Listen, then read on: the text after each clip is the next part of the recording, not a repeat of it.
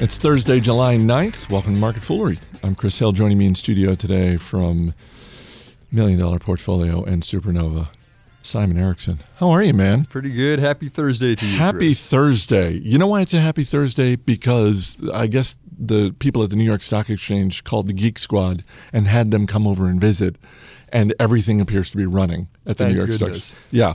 Um, Here's how this. Let me say this to our listeners: a, a little behind the scenes of of how we arrived at this particular episode.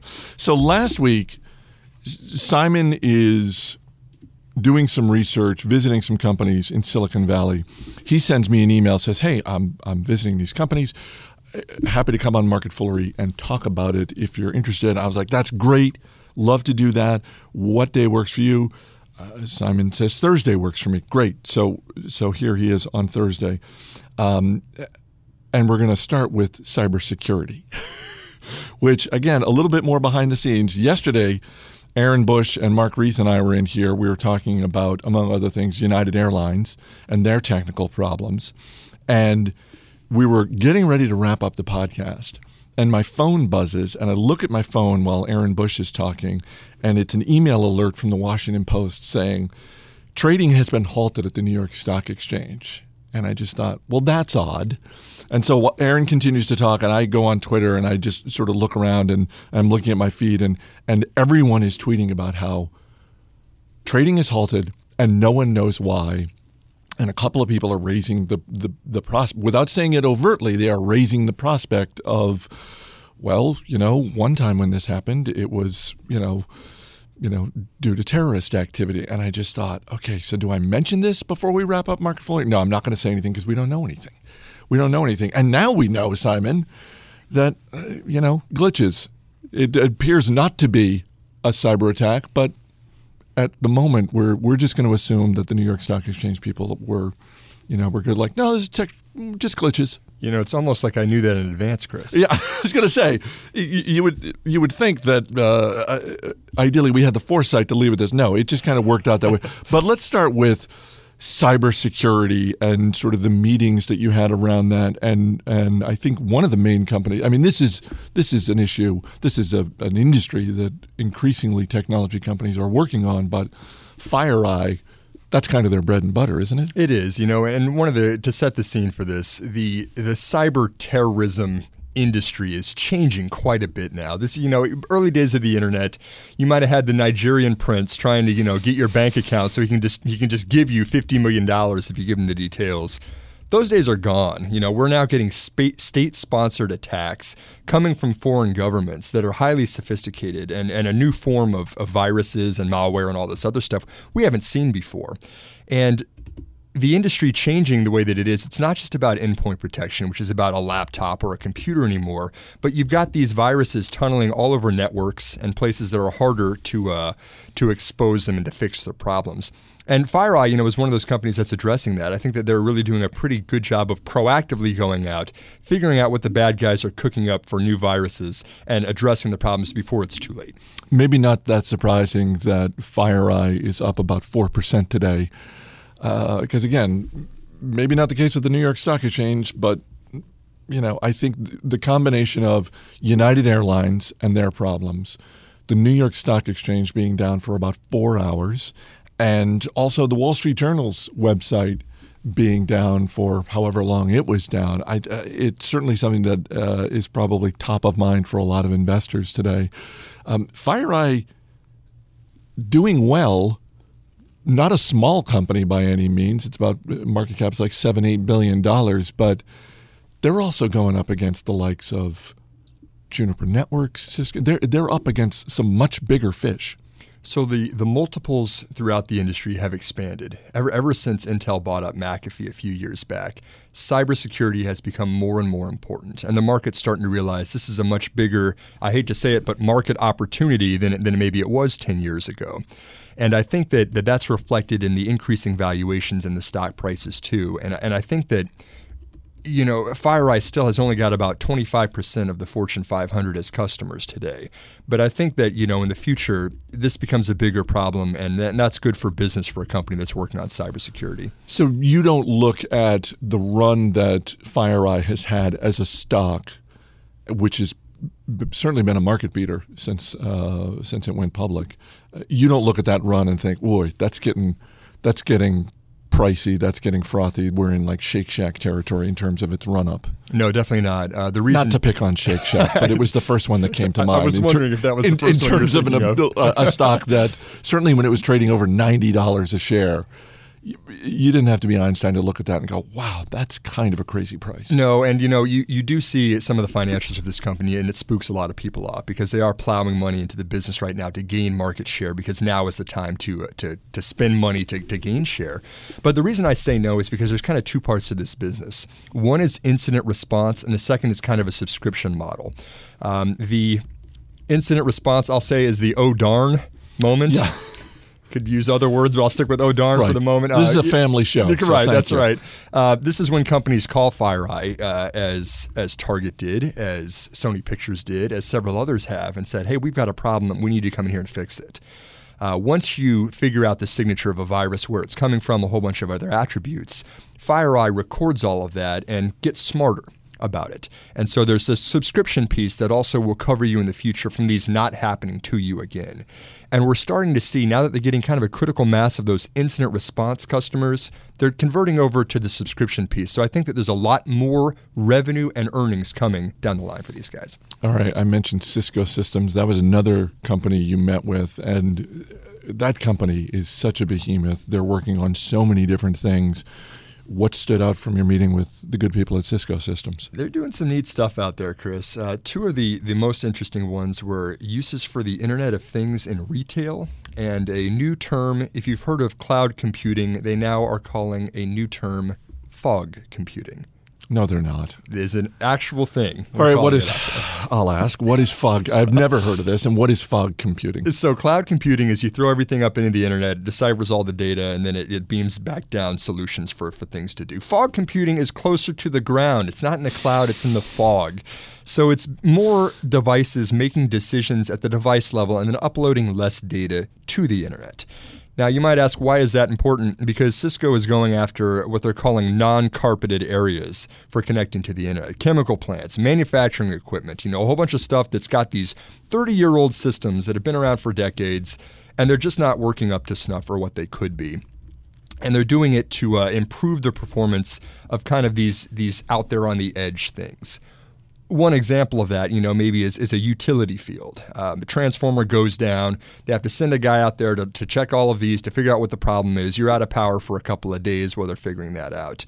Um, Cisco could connect a utility field area network to monitor which transformer goes out and exactly where they, where should they be fixing the problem to, to get a solution. So, is this? Did you get the sense that within Cisco systems, this is where they're focusing a lot of their attention because certainly when when any company, but certainly a technology company, gets to be that big, then you can tell what they're most excited about and what you think are the best opportunities by where they not just put the most dollars, but where they put their best people, their their best human capital. So did you did you get the sense that this is just an offshoot of cloud computing and it's in its infancy and the market opportunity isn't as big? Or did you get the sense that, oh no, they think this market opportunity could be as big, if not bigger? No, this this is huge. This is big for them. You know, they're they're referring to a difference between OT and IT. IT you know, information technology, big buildings that have got well-established stuff, and then OT operational technology. You're out in the field, you know, you re- you need an upgrade to make this thing more efficient and they're really going after to improve the efficiency of, of operations of companies. Did anything about your meeting with Cisco Systems change your opinion of where that stock is in terms of bullishness, bearishness, or just like, oh, I'm just going to sit back and wait? You know, the, the software component of this is getting really interesting. It's not just connecting everything anymore. Um, one of the most interesting things is, is face recognition, Chris. We stood in front of a camera that was taking video footage of us, and it could tell what demographic I was, how old I was, and what mood I was in at the time. Was it accurate? No.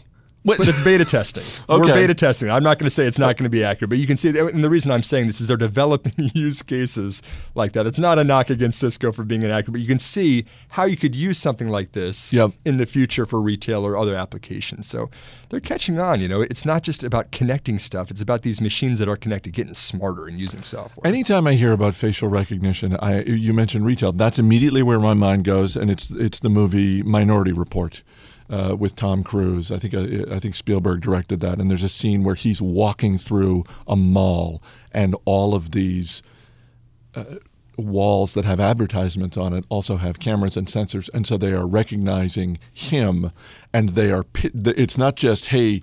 Buy these jeans. They're calling him by name and saying, "Hey, you'd look great in this pair of jeans." So, yeah, no, I'm sure that's where we're going. But it's as as someone who knows that uh, the rise in the machines is coming and does not look forward to that, I'm happy to hear that uh, we're very much in the beta phase right now, and they, they don't have this down yet. I I embrace our mechanical overlords when the day comes.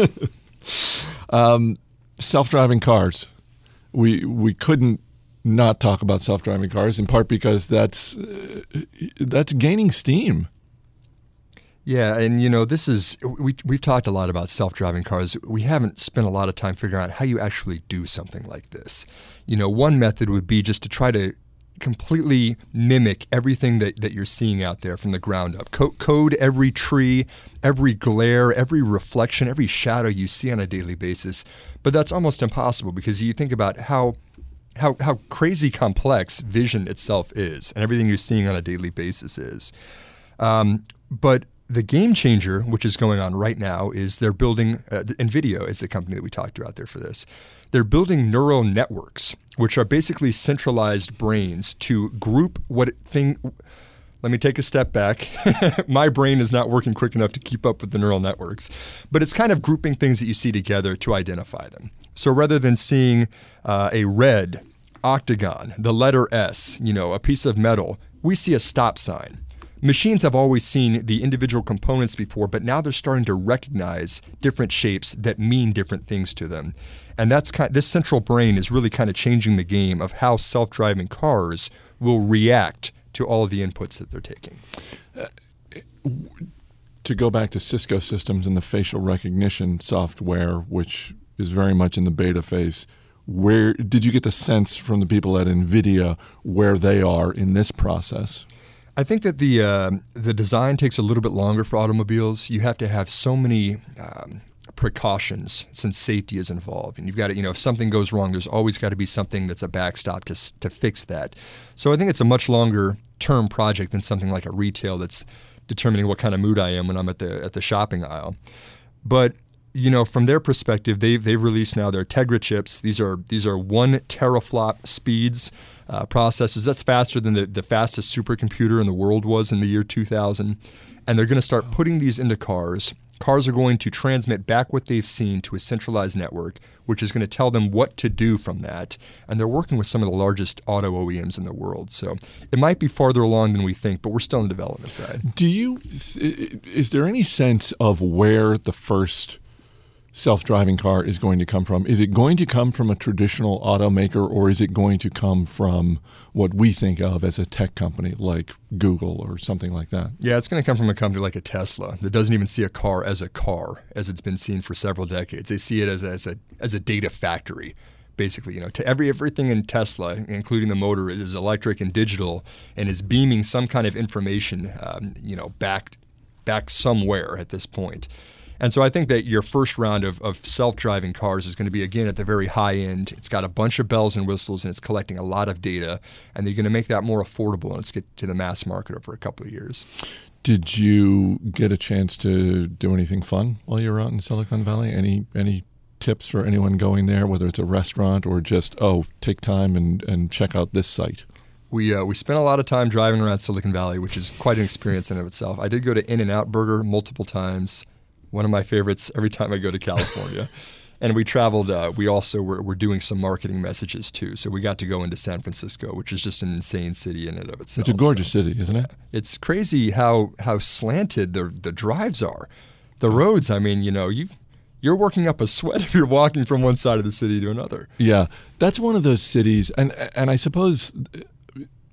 I suppose a lot of big cities are like that, but I think in part because of the hills, San Francisco, San Francisco is one of those cities where your skill as a, not just a driver, but as someone who can parallel park a car, you better bring your A game if you're looking to parallel park a car in, in San Francisco. Absolutely. Um, a couple of housekeeping notes before we wrap up. Uh, first, I want to thank Michael Holmes, a longtime listener and a stock advisor member who stopped by Fool HQ yesterday. Uh, so thank you, Michael, for that. Uh, radio at fool.com is our email address uh, regarding our conversation earlier in the week about Greece. Got an email from Rick uh, Sturk or Sturkey. I'm mispronouncing that one way or the other, Rick. I apologize. Listener number 101, Rick writes The first Motley Fool podcast I ever listened to was Money Talk with David Kuo, entitled How to Break Up the Euro. It was dated December 19th, 2010. Keep up the great work over five years and three continents. I still listen to Market Foolery and Motley Fool Money, and I dare say I will continue to listen long after Greece exits the euro, though that event could still be a long way off. Um, and finally, speaking of podcasts, something I have uh, floated out there for a couple of weeks, I am now happy to share the news about our brand new weekly podcast here at the Motley Fool and that is Rule Breaker Investing. It is hosted by the one and only David Gardner. It's a weekly podcast, comes out every Wednesday. You can go onto iTunes right now or Stitcher or frankly anywhere there's a podcast platform. Uh, we've put out the first three episodes, uh, and uh, if you're listening, you you probably know who David Gardner is, but just in case you don't, he's co-founder of the Motley Fool. Uh, he and his brother Tom, uh, best-selling author, uh, arguably, uh, not, not even arguably, because I don't think it's an argument. He is easily one of the most successful stock pickers of the last 20 years. Uh, and so this new podcast, Rule Breaker Investing, uh, David lays out the principles of his approach to finding the next great growth stock, um, but it's it's also his insights, his observations about some of the most innovative and disruptive companies out there. Uh, think of it as a, a 10 minute weekly check in with one of the best growth stock investors of our time. So, Rule Breaker Investing every Wednesday. Check it out when you get a chance. Simon Erickson Thanks for being here, man. Thanks for sharing all this. Thanks for having me, Chris. As always, people on the program may have interest in the stocks they talk about, and the Motley Fool may have formal recommendations for or against. So don't buy or sell stocks based solely on what you hear. That's going to do it for this edition of Market Foolery. The show is mixed by Dan Boyd. I'm Chris Hill. Thanks for listening. We'll see you on Monday.